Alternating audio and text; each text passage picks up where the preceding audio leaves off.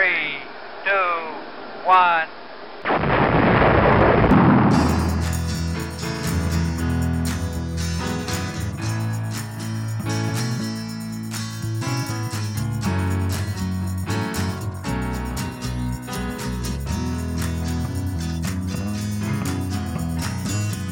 Hello and welcome to another episode of Saturday Nights, all right for podcasting. I'm your host, George Matlock, and as ever, we're presenting this to you on a chrome plated tray.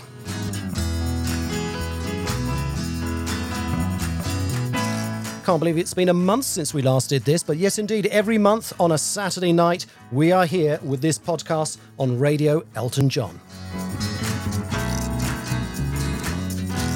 Now, our guest today is somebody we're going really back into the uh, the mists of time here. Really, uh, somebody who's been with Elton way, way back. A man who uh, I'm pleased to tell you, it is a man indeed who was there during the rock years, the earlier years of Elton John's career. He features rather huge on Rock of the Westies album 1975 and on Blue Moves 1976. He's a guitarist. Are we getting any warmer?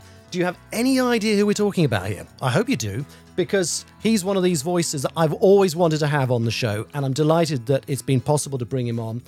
And uh, here he is. I'm just going to introduce him to you now. His name is Kenny Passarelli.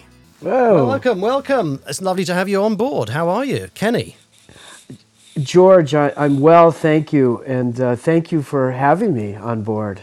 Well, it's an absolute pleasure. Now, you're out in um, what we call Carrington country, aren't you? You're out in Denver. I'm in Denver, Colorado, and uh, I'm, um, um, I just got back from Nashville. I was uh, uh, inducting James William Guercio into the Music Hall of Fame, Musicians Hall of Fame. And as you know, uh, Elton John did, uh, did three, three albums and had five number one hits out of Caribou Ranch. So Yeah. I'm fresh from Nashville, uh, uh, and Elton John was very much um, s- uh, spoken about, and um, Caribou was very much a part of of Elton's career. And I'm I'm happy to say that I did one record, Rock of the Westies, at Caribou with Elton John. Yeah, fantastic. And um, well, we're talking a little bit more about that later. Um, but first up, uh, just so that everybody knows, this is uh, being put out on the uh, on the Saturday, which is the, the 26th. Uh, we actually recorded this um, on Thanksgiving. So first of all, to to all fellow Americans out there, you know, a very happy and joyous and peaceful, I hope, Thanksgiving. Uh, is it something that you celebrate in a big way yourself, Kenny? Well, you know, it, it's such a tradition here in the United States that, uh, yeah, I'm, I'm going to two dinners today. I'm going to take advantage of this from a cuisine point of view here. I'm, of course, yes, I participate in it, and it's something that, as a child, it's we uh, all look forward to Turkey Day, as it were. So you actually get two Christmases every year. You're lucky so and so because you get Christmas as well, right? It's still a big deal when it comes to the 25th of December. Absolutely, it is unless you're Jewish. You know, you've got Hanukkah, but no, tr- uh, it, it's very much a, tr- a tradition. It's a great time, and again, I've been in England. I know how, how important Boxing Day is too. Mm, absolutely. So let's um, go back to to the start. So first of all, I want to ask a little bit about you, just to uh, warm you up, really, to to the uh, audience. So first of all, where where were you born? I was born in Denver, Colorado, October twenty eighth, nineteen forty nine. Wow. and uh, I uh, I was a I, I was a classical trumpet player as a child. I started at seven, and I studied uh, full on nine years. Uh, I was heading towards Juilliard, and but Bach and uh, and Haydn just didn't seem to go so well when the Beatles came out, and nobody wanted to play the bass guitar. And I, I picked up the the bass Playing a trumpet, whether you might have been persuaded to go into jazz, um, and I don't know if that's something you've entertained over the years. So, um, as a, tr- a trumpet player, I could not. Uh, it was I was like one of those classical players that couldn't improvise. I could read Bach and Haydn, but I couldn't swing on the trumpet. So, but I was aware of jazz and I love jazz. The trumpet wasn't going to be my vehicle. And when Tommy Bolin uh, be- before Tommy called me about Joe Walsh, Tommy and I had played New York, and we were kind of doing uh, progressive jazz at that point. I so on the bass, I, I was able to to, accomplish that. Fantastic. So, uh, but um, so I went to to New York with Tommy, and we uh, opened for Tony Williams Lifetime at the Cafe A Go Go, and then I headed to Vancouver. Tommy went back to Boulder. Joe Walsh moved to Boulder, Colorado, and Tommy said he's looking for a bass player. And to be honest with you, because I was, it's interesting you should ask this, because I was interested in jazz as a bass player, when Tommy said Joe Walsh, Funk 49, I said, well, you know, that doesn't necessarily appeal to me. And he says, no, you must take the call.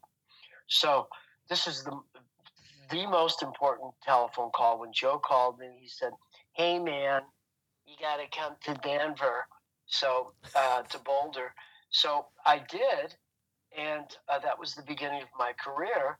And then um, Joe was next uh, when I when Joe disbanded Barnstorm. I ended up working with Stephen Stills after mm. you know a few years after I first met him, and I worked with Stephen on solo projects, wrote with Stephen, played with Manassas, and then I got the call from Joe saying, "I've run into Elton John in Vegas, and this is 1975. And he said, uh, he, I recommended you. Uh, he's looking for a bass player. He's disbanding his uh, his band, and I was shocked. I said, "What? Dee and Nigel?" And he says, mm. "Yeah, he wants to do something different."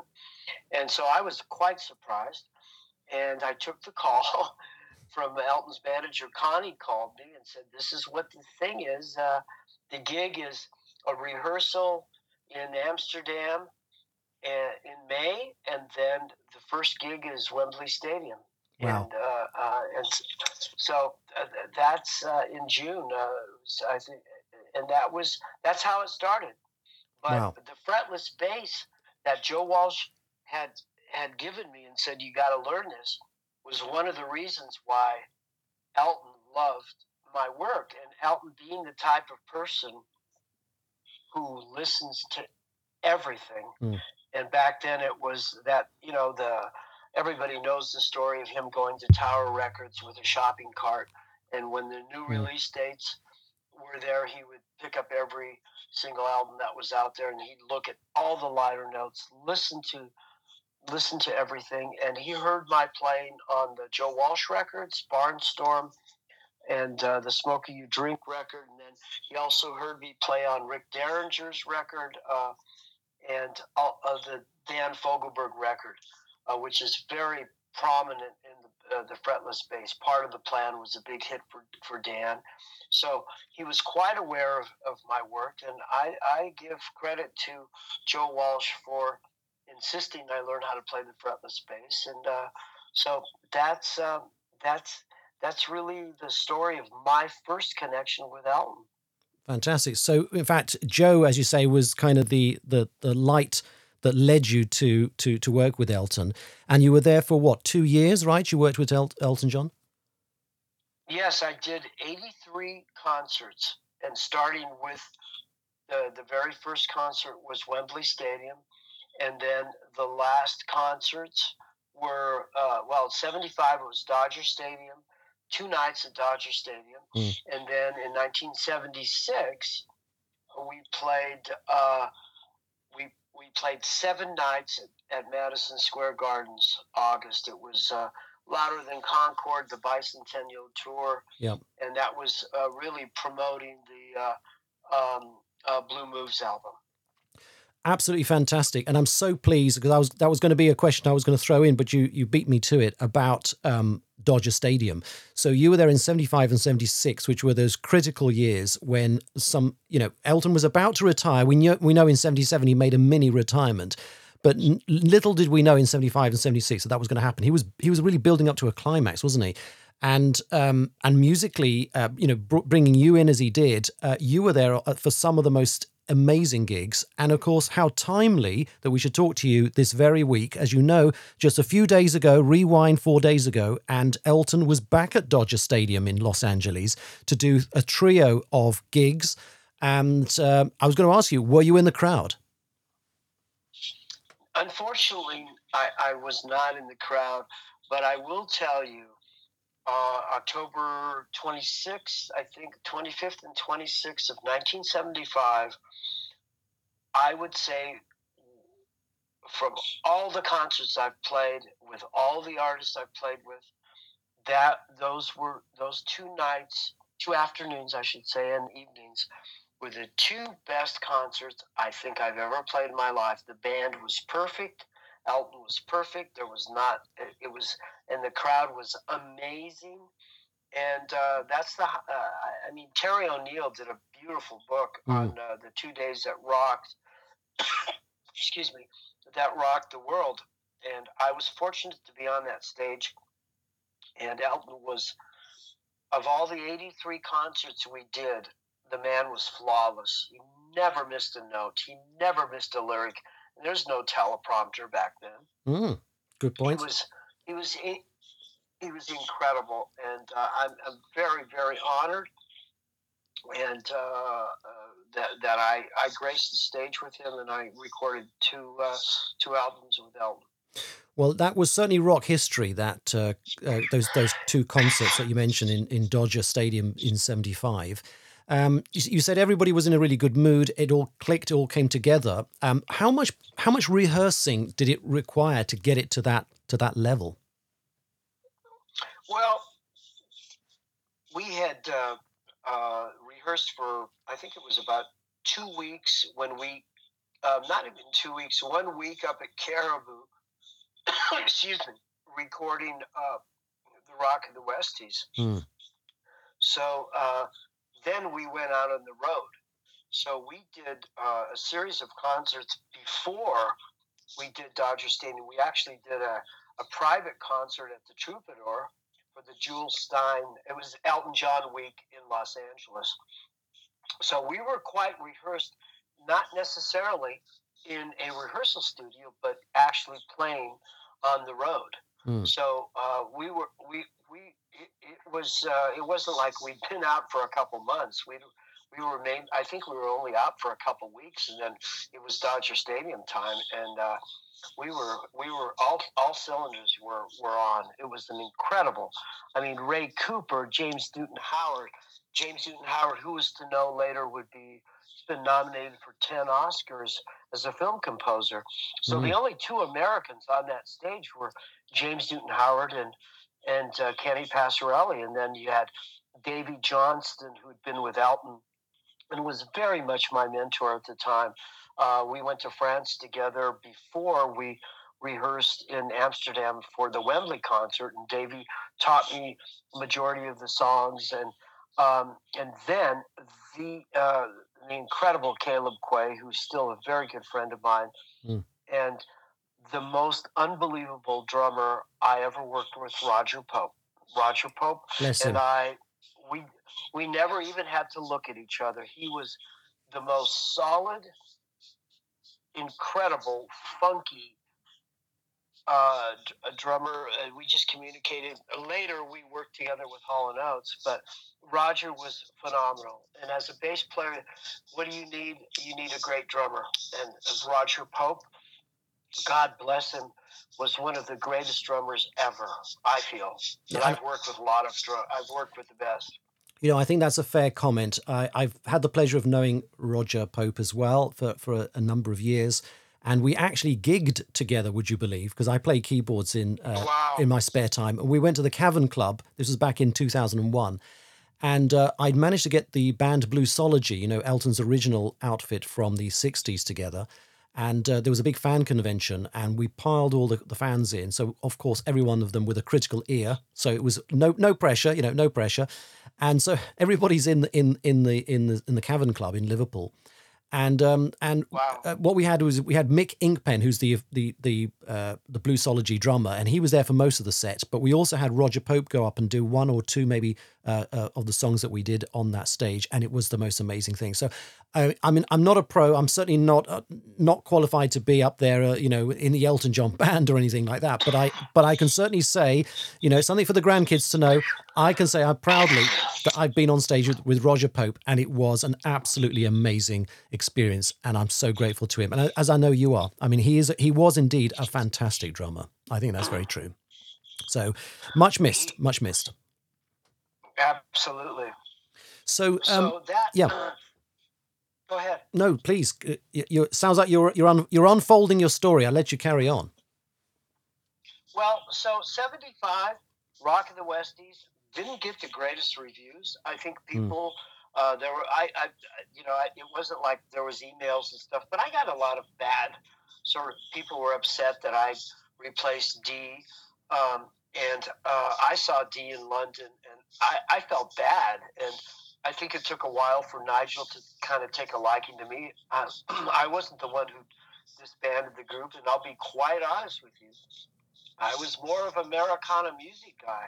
I was into. I'd been working with Stephen Stills, and Mm. uh, I was into the the CSN thing, and and uh, yes, I was a fan of Elton's, but I, I wasn't this diehard person. So when I got the call, and I'd already been around the block a few times. I played Carnegie Hall with Stephen Stills. I did big gigs with Joe Walsh and Manassas and with Stephen. So uh, I wasn't one of those one of those uh, uh, Elton John uh, fanatics. And when I got the call, I was quite shocked by it, and uh, didn't ever realized that he would ever that Dean Nigel would leave.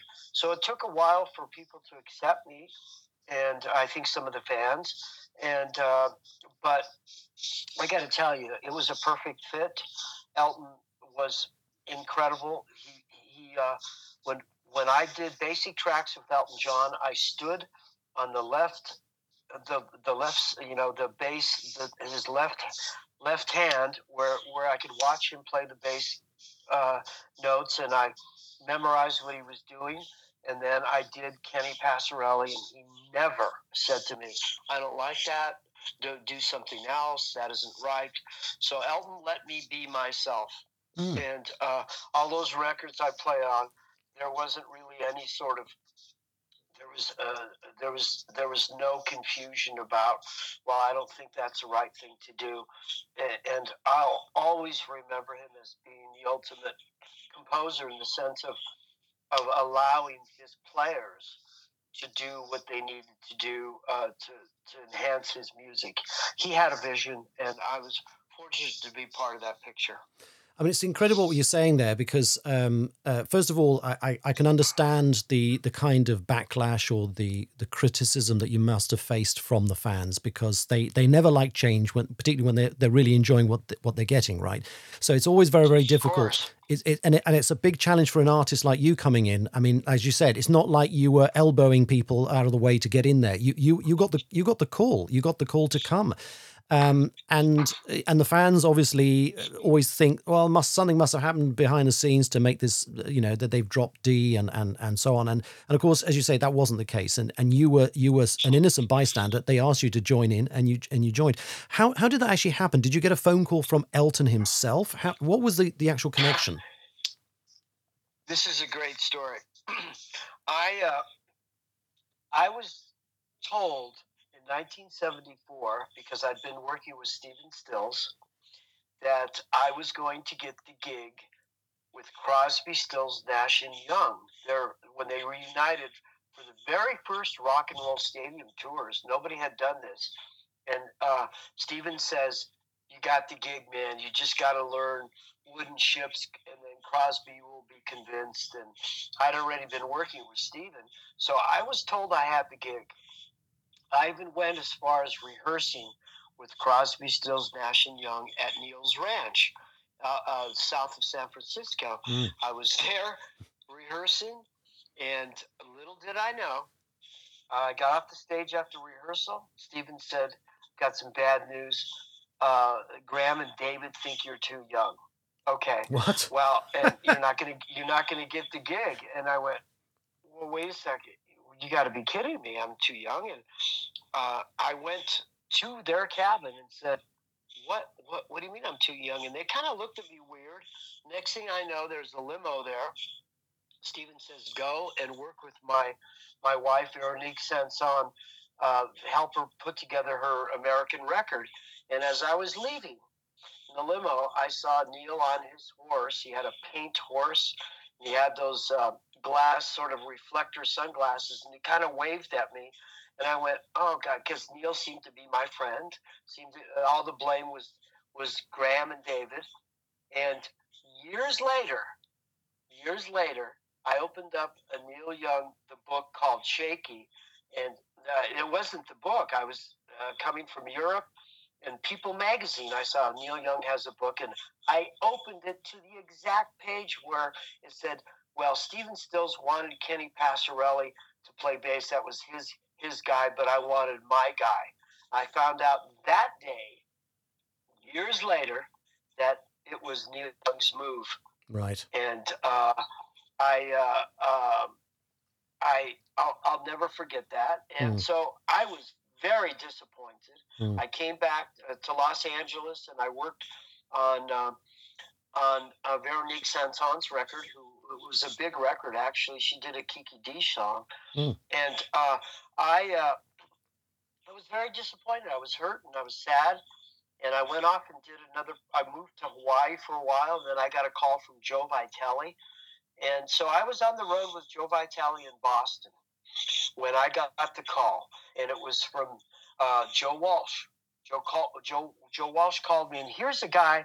I didn't say this before, but I quit Walsh. So, Joe Walsh broke up Barnstorm, Mhm. and he said, "Kenny, I'm moving to Los Angeles. I want to want you to come with me." And I had been offered to work with Stephen Stills, who was very much my uh, my new mentor, and I Mhm. idolized Stephen. Mhm. And so I did not go to L.A. with Joe and Irving Azoff, and I had to tell these guys I'm not coming. I want to stay in the mountains of Colorado at Caribou and work with Stephen. And I thought, well, I burned that bridge. Well, not so. So uh, uh, Joe Walsh called me, found me at a hotel in Boston, and says, "Listen, I was with Elton John in Las Vegas.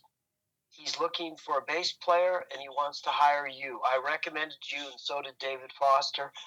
And Mhm. he's, I said, really? And he said, yeah. Management's going to call you. So Connie Pappas called me and said, "Here's the deal. Are you interested? But we have to. You have to be available." to uh, starting in May because the concert's going to be in June, and then recording in August a new record.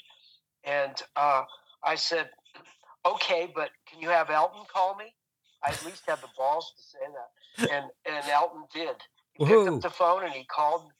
He called me and he said, "Kenny, I want you to." And I said, "You got it." So that that's how it happened. So, how do you remember that phone call? I mean, uh, usually things like this, people have an indelible memory of. I mean, I guess it was a short call, but a but a very persuasive one by Elton, was it? here's the best part of it. He said he, was he said, "Listen, you've been highly recommended, Joseph, and I've listened to all your work, and I love it. And um, I want you to, you know, this is what you can." And he was very shy Mm. and very. It wasn't demanding at all. He was, and he said, "I said, of course, I'll, I'll be, I'll be there." And he said, "This is what you got to do." So I met him on a. Uh, I met him, and I flew from Boston to New York uh, it was several weeks later. I had to finish up some touring. We set a time date, and I flew with Elton John, first class, TWA. We met at the at the um, we, met in New York, and I sat in front of him. He said two words to me. I think before we got on the plane, he said, "Do you want to buy some magazines?" And he gave me a hundred dollar bill, and I bought some. And here I am in cowboy boots, and he's wearing, you know, he was the Cartier kid at the time, and he said he was with his assistant and Michael Hewitson, and I sat in front of him. We flew into Paris. Next thing I know, I'm in a Corniche, and Elton John is playing 10cc. I'm not alone. continually. He was just over and over playing it, and, and we flew uh, from New York to Paris, got into a Corniche convertible, and drove to the Honky Chateau, the chateau uh, outside of Paris, and we get there, and Elton and I thought I was going there for an audition. Hmm. And um, Elton, uh, uh, Elton says, "Listen, Kenny, I'm, uh, I'm jet lagged. I'm going to go to bed." And uh, Davey, he said, "Go to go meet the band." So I go over to Davey. He was the first one, and he said, "Kenny." I said, "Well, when do I audition?" He says, "You're not auditioning. You know, you you got the gig, and there's no audition." So that that's how it happened. And I met Ray Cooper, and I met Dave.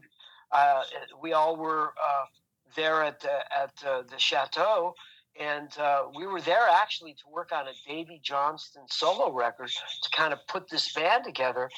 And unfortunately, there was some wiring problems, so we ended up just doing a playback of uh, of uh, Captain Fantastic uh, there at the, the chateau, and then uh, we jammed a little bit, but it was we didn't work again until May and uh, uh, and that was in in Amsterdam. We we stayed a month at the the Hilton, where John and Yoko stayed when they did their.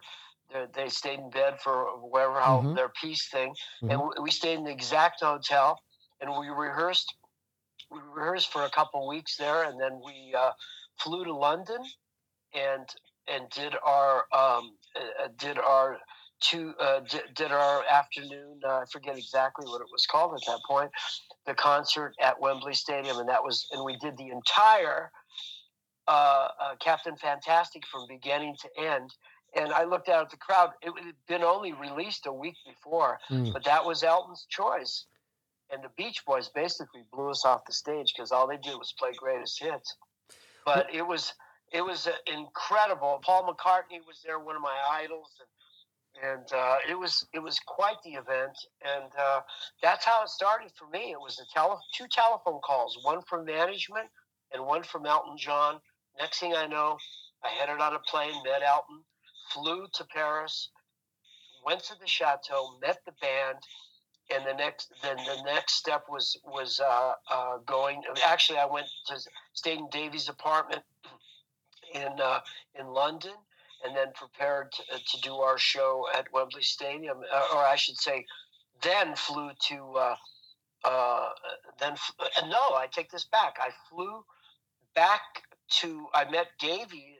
Uh, he'd rented a place in the, um, in the countryside of outside of Paris, and we uh, the Dordogne, I guess, a little south, and we uh, that's where he taught me. We we we um, we woodshedded the tunes, and then then I drove up with his roadie all the way to Amsterdam. Davey had to fly back, and uh, we started a rehearsal, uh, learning the set for the Wembley Stadium show. Wow! So that's that's the true story. That's exactly what happened, and I'll never forget it. And I'll never forget the phone calls, and I'll never forget the kindness and how Elton was was so kind and so professional, incredibly professional. Well, fantastic, and it's it's heartwarming to hear uh, accounts like this, and particularly uh, so vividly, so many years on. Um, I mean, it's nearly half a century ago, my friend.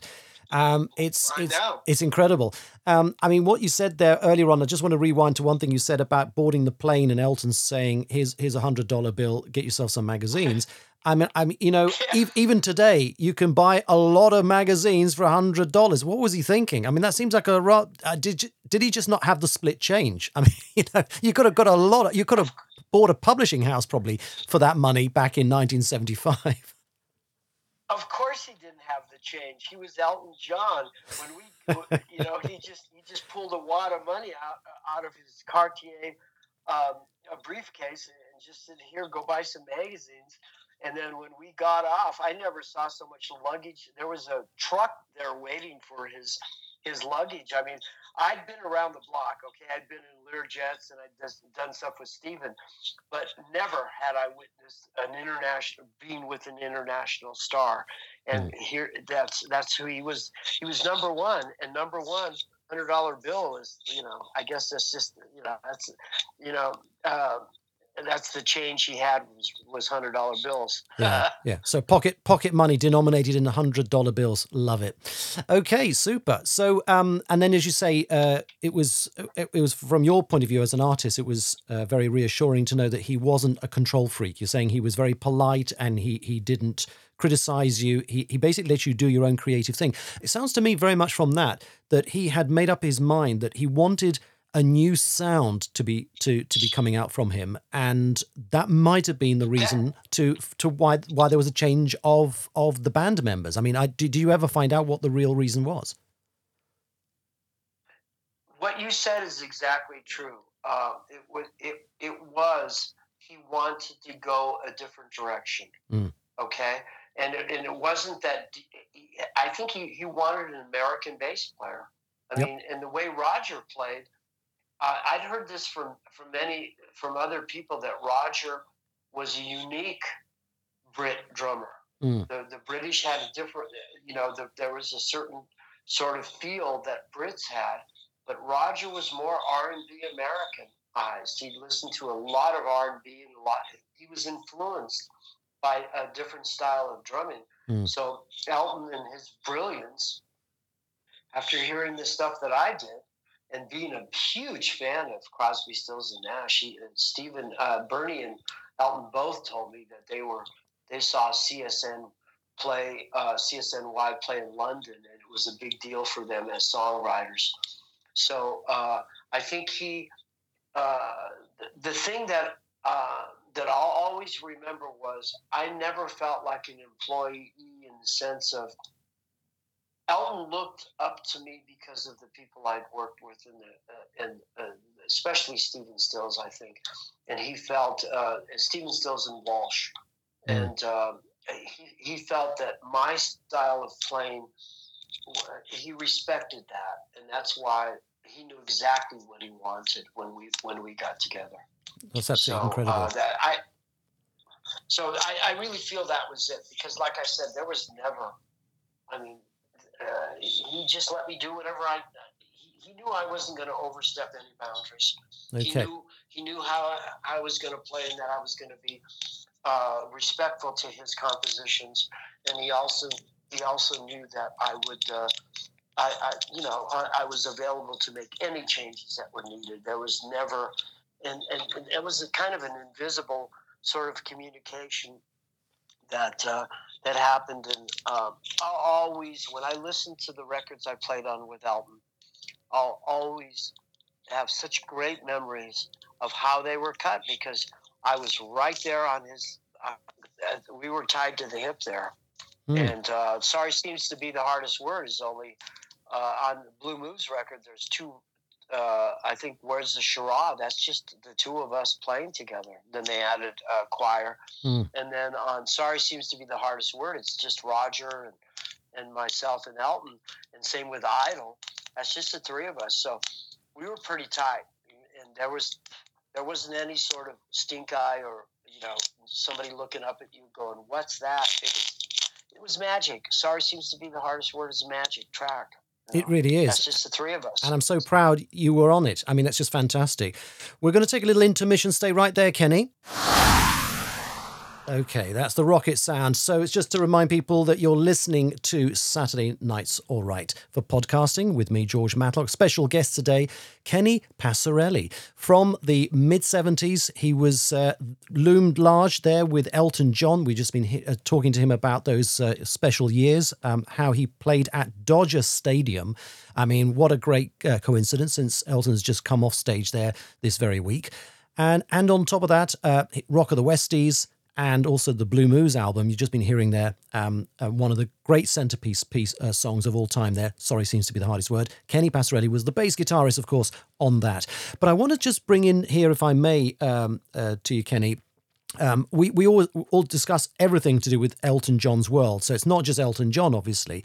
And uh, so I wanted to ask you what other interactions you've had. I know, for example, that you've worked on an album for none other than the lyricist Bernie Taupin. Do you want to tell us about that? Yeah, I I worked on um, actually Bernie and I wrote a song. I, the interesting part was that Bernie and I really super connected. Uh, when I uh, came to Paris and I asked about Bernie, I said, "Well, what's uh, does is Bernie here too? Does you know? Because I didn't really know these Mm. guys. Mm. Uh, I didn't know the personal side. I didn't, and, you know, I, I wasn't aware of uh, of of. Uh, I met John Reid, obviously, and uh, I said, "Where's Bernie?" And he said, "Well, Bernie's married to an American gal, and he kind of shows up. Uh, he sends, you know, at this point, Bernie and Elton were writing tunes where Bernie would send the lyrics. And they had such a magical." And I'm sorry to use that word magical, but this was magic because I saw it Mm. that Elton could just look at those words. And I sat with him for Rock of the Westies up at Caribou. I turned the pages and I saw him like he'd make a little note there, but they had something, and they still do have uh, special communication. And so when I met Bernie, uh, he came to the. Uh, I I think he came to uh, some. Uh, he came to the rehearsals in Amsterdam, and we were like two brothers. I mean, it's like we we met, and I was told by the band he was very shy and kind of stayed away from everybody. He was in and out, and we we hung out a bunch, and then later uh, we wrote a, a couple songs together, and uh, one I released on RSO Records called "Never Gonna Break Your Heart," which Bernie wrote the lyrics, um, and um, so uh, I was asked when he was gonna. So we when we were hanging out together, he, you know, always wanted to sing. So we started. I, you know, at that point, he we we were working on material, and then then he said he wanted to uh, cut a record. So we we cut one record that was never released. Mm. Okay, and uh, I was done up in Canada. So then he went off at a certain point later. Uh, this was after '76, and uh, got a hold of me about playing bass on his. Um, I think the the tag. I, I can't quite remember the title of it, but his first his solo album, and and so I was lucky enough to play on that. Right. Now, of course, that's an interesting time as well because 76, 77, of course, is when there was the kind of unofficial divorce between uh, Elton and, and Bernie. Up until that point, of course, Bernie was his one and only lyricist. But then Elton, again, having done what, what he's done, had done with the band, he, he kind of did the same thing with his uh, his writing partnership. He, he looked for new for new talent, and so of course he, he he started working with Gary Osborne, and that proved to be a very fruitful five years. Yeah. And then Bernie comes back on stage at kind of 80, 82, 83.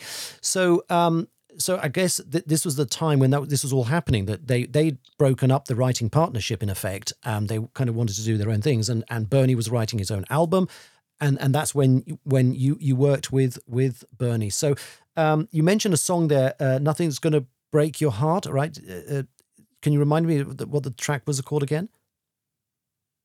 Uh, which uh, don't go breaking my heart. No, no, no, no. The, the track that you did with with with, with Oh, oh. Bernie. I'm sorry. Uh, I after we finished uh, seven days at Madison Square Gardens, a man came up to me. as soon as I mention your name, it's you know his name. You're going to know who I'm talking about Okay. here.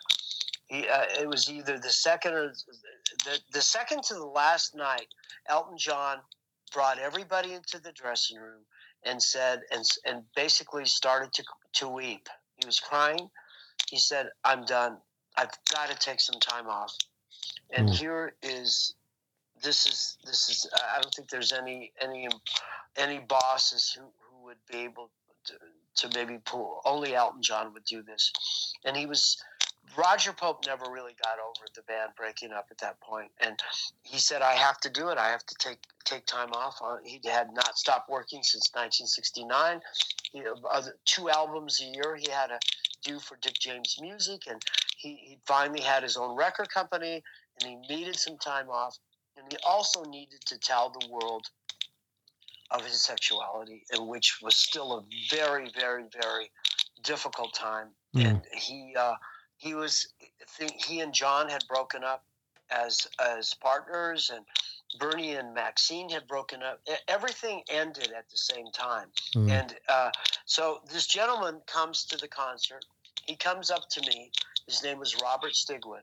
Hmm. And he said, Kenny, what are you doing after this? And I said, uh, I don't know. and he said, I think, uh, I, uh, can you, do you have any material? I said, I have a couple songs. One I wrote with Bernie Taupin is called I'm Never Gonna Break Your Heart. Hmm. And I, I'll never forget this. He said, I want you to come over to my apartment. I've got a piano there. Play it for me. I played him the song. I got a record deal. He says, I'm going to make you a movie star. I'm going to make, and you're going to be a recording artist. And long story short, didn't make the movie star part, but I was. Um, he says, I've got, uh, I've got this guy named uh, uh, from Kotter's Back named John Travolta. I'm doing a movie called uh, Saturday Night Fever, and I want you to be in the movie. You're going to be one of the guys in the movie, and and I mean, I, I just went, okay. And by the way, then you're going to have a recording contract too, because I love this song that you've got. So, uh, he, to make a long story short, I didn't get the part. I didn't get to be in the movie because the director he had hired, by the name of John Avildsen, had just won an Oscar for Rocky. I was working with John. I'd never acted before in my life, and I did a screen test with John Travolta, and um, Robert called me right after Rocky had won an Oscar and said, I've got some bad news. I said, What? He said, I fired John Avildsen. I said, What do you mean? Wow. He, he says, Well, he, he, he doesn't want to use the Bee Gees for Saturday Night Fever. Oh my. Oh said, my. Oh, okay.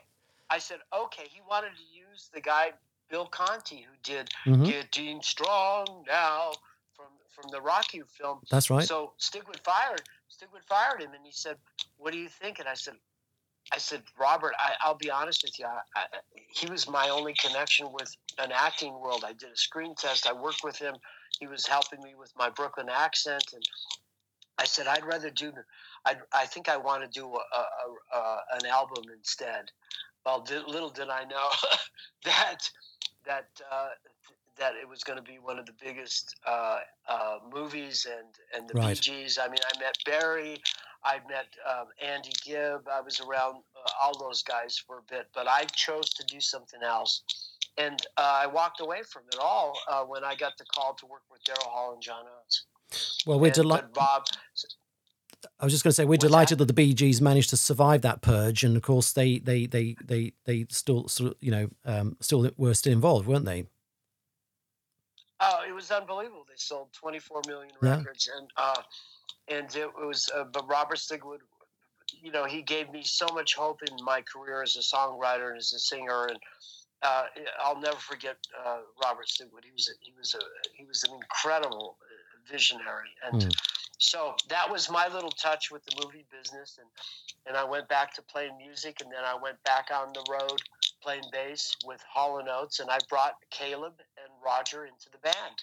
Right. Uh, uh, and and uh, so we worked together two years. We did uh, a live album called Livetime, which is incredible, and then we did On the Red Ledge, that David Foster's first production, Mm. and with Hall and, that and that's Roger and Caleb, and um, it was it was a great great time.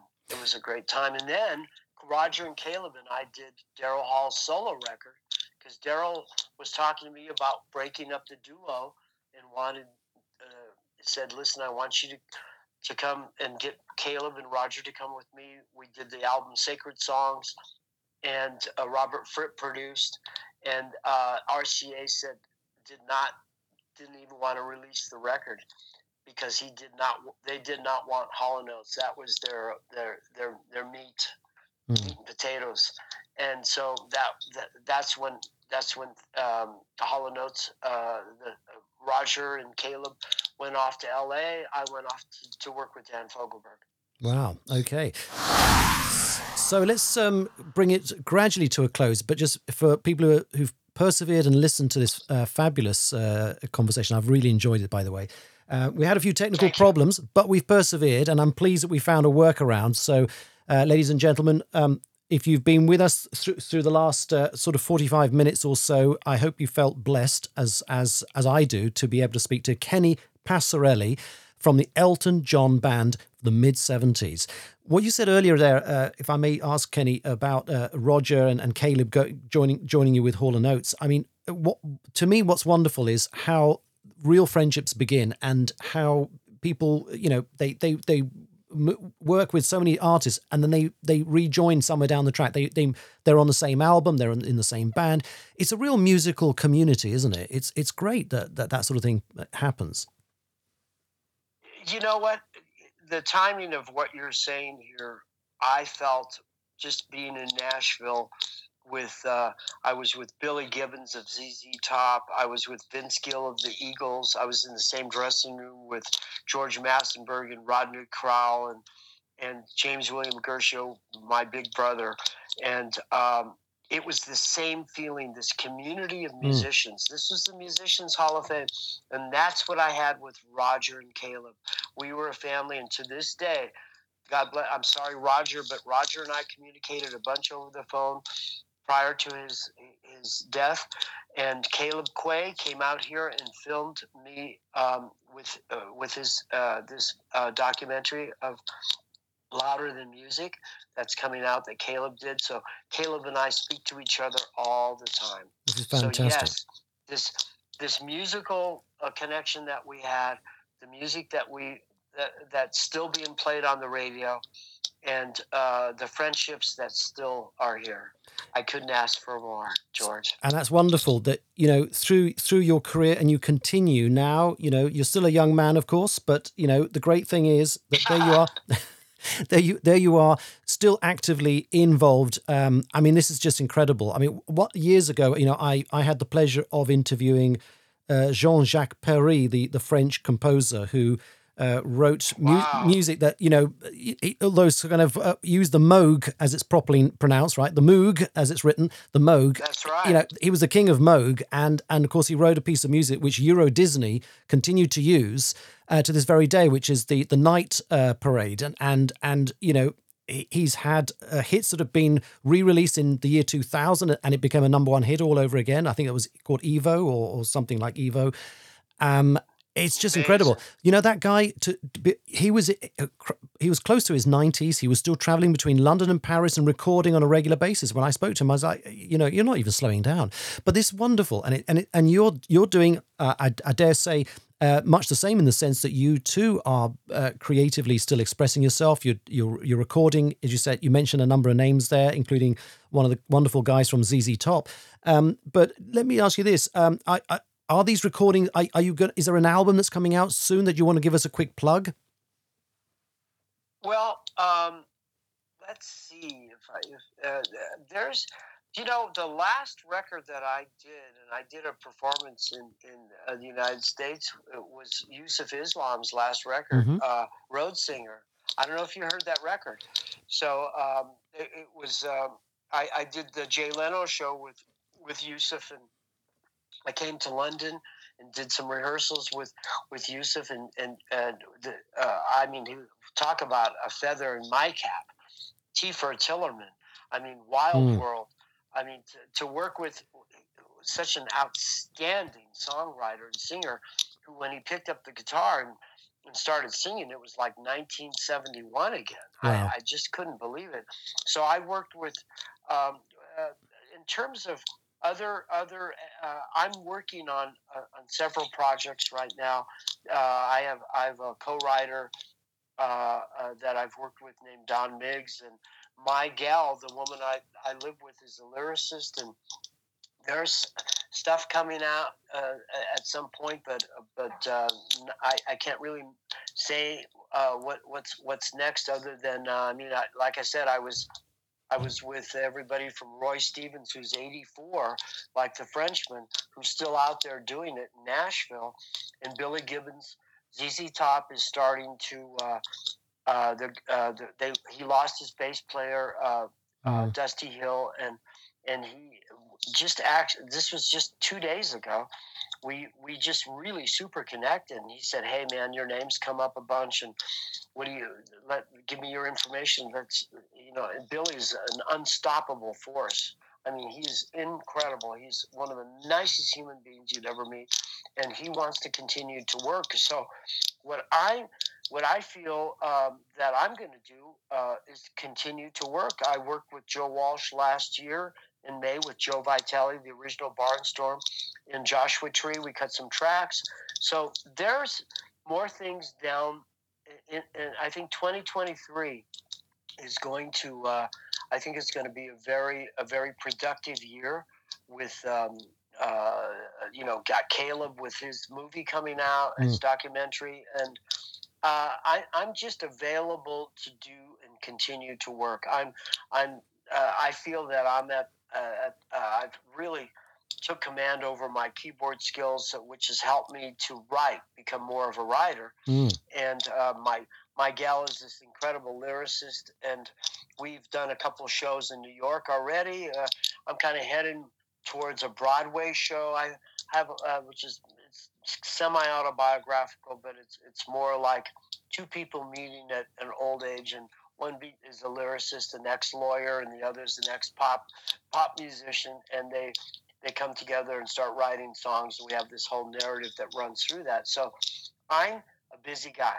And I continue to be, and I, I really miss my friend Dan Fogelberg, uh, who passed away. But uh, Mm. we did a we did a lot of music together. I'm still good friends with Daryl and John.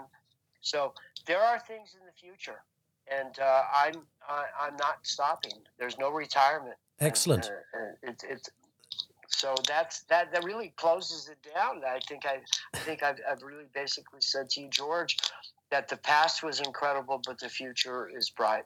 That's wonderful, and I, I love that sense of positivity from you. You mentioned your girlfriend is is a lyricist. I, I think we need to we need to th- uh, uh, drop a name in here because uh, she's famous. Come on, let's have a name. Her name is Amy Loper, and nobody knows about her, but they're going to. Okay, Her name fantastic. is Amy Amy Loper. and She was a divorce attorney for 40 years, and then all of a sudden, I discovered that that uh, she she figured out being a wordsmith, which most solicitors and, and lawyers can be. She figured out she had this hidden talent, and we've uh, we've planted the seed, and we've written over 50 songs. COVID was good for us. We sat and wrote a lot of material, so you'll be hearing about her. I guarantee. you. Excellent. So you're going to be releasing some of this material. I'm really looking forward to that. Excellent, excellent. Well, keep us keep us in the in, in the picture. Now, final question I need to ask you is: Do you have like a, a, a website or a Facebook account or somewhere where people can follow you if people want to n- know more about your latest? Yeah, Facebook and Instagram. Look me up, and uh, I've got my my 23 year old daughter who's living in New York. Uh, really manages me because, as you noticed, just getting um, uh, to, to to be able to communicate with you, I'm a bit of a dinosaur when it comes to the technology part. So yes, please look up, become my friend on Facebook and Instagram, and you can follow what I'm doing. Well- Okay, there's tons of photographs. There's a lot of stuff going on. And then at some point, George, I'll send you. I didn't have it together enough to send you some material, but I'll send I'll send you some material so so you can see, especially as a keyboardist and stuff. I think you'll you'll you'll see the evolution of where Kenny Passarelli is uh, now. Well, Kenny, I tell you one thing: you've just lined yourself up here, my friend, for a for a, a sequel, for another another Saturday Night's All Right for podcasting interview. Maybe we Oh, can man. we can talk Thank about the you. songs. We can sort of break them down, make it granular, uh, and you can talk about the storyline behind them and what the inspiration was. I, I think you know you've already uh, invited yourself onto the next show here. You're awesome. Thank you, George. I, I, appreciate and I'm honored to be included in your show. It's No. a big deal for me. And and the, and being involved in anything to do with Elton John, I'm the first to raise my hand. I've done lots of interviews about him, and uh, I know he's has gotten back to him. And there's only only great things to say about my experience with him. He's a lovely man, and I'm so happy he's happy. That's important to me. Fantastic. And I'm sure he will really appreciate your sentiments. So thank you very much for sharing that with us today. Just uh, got to ask you this uh, about final, uh, finally about the, the film that came out in 2019, the, the biography of Elton John, better known as Rocket Man. Have you seen the movie? And if so, what is your view? Is, is it, um, does, does it capture your years in a fair way?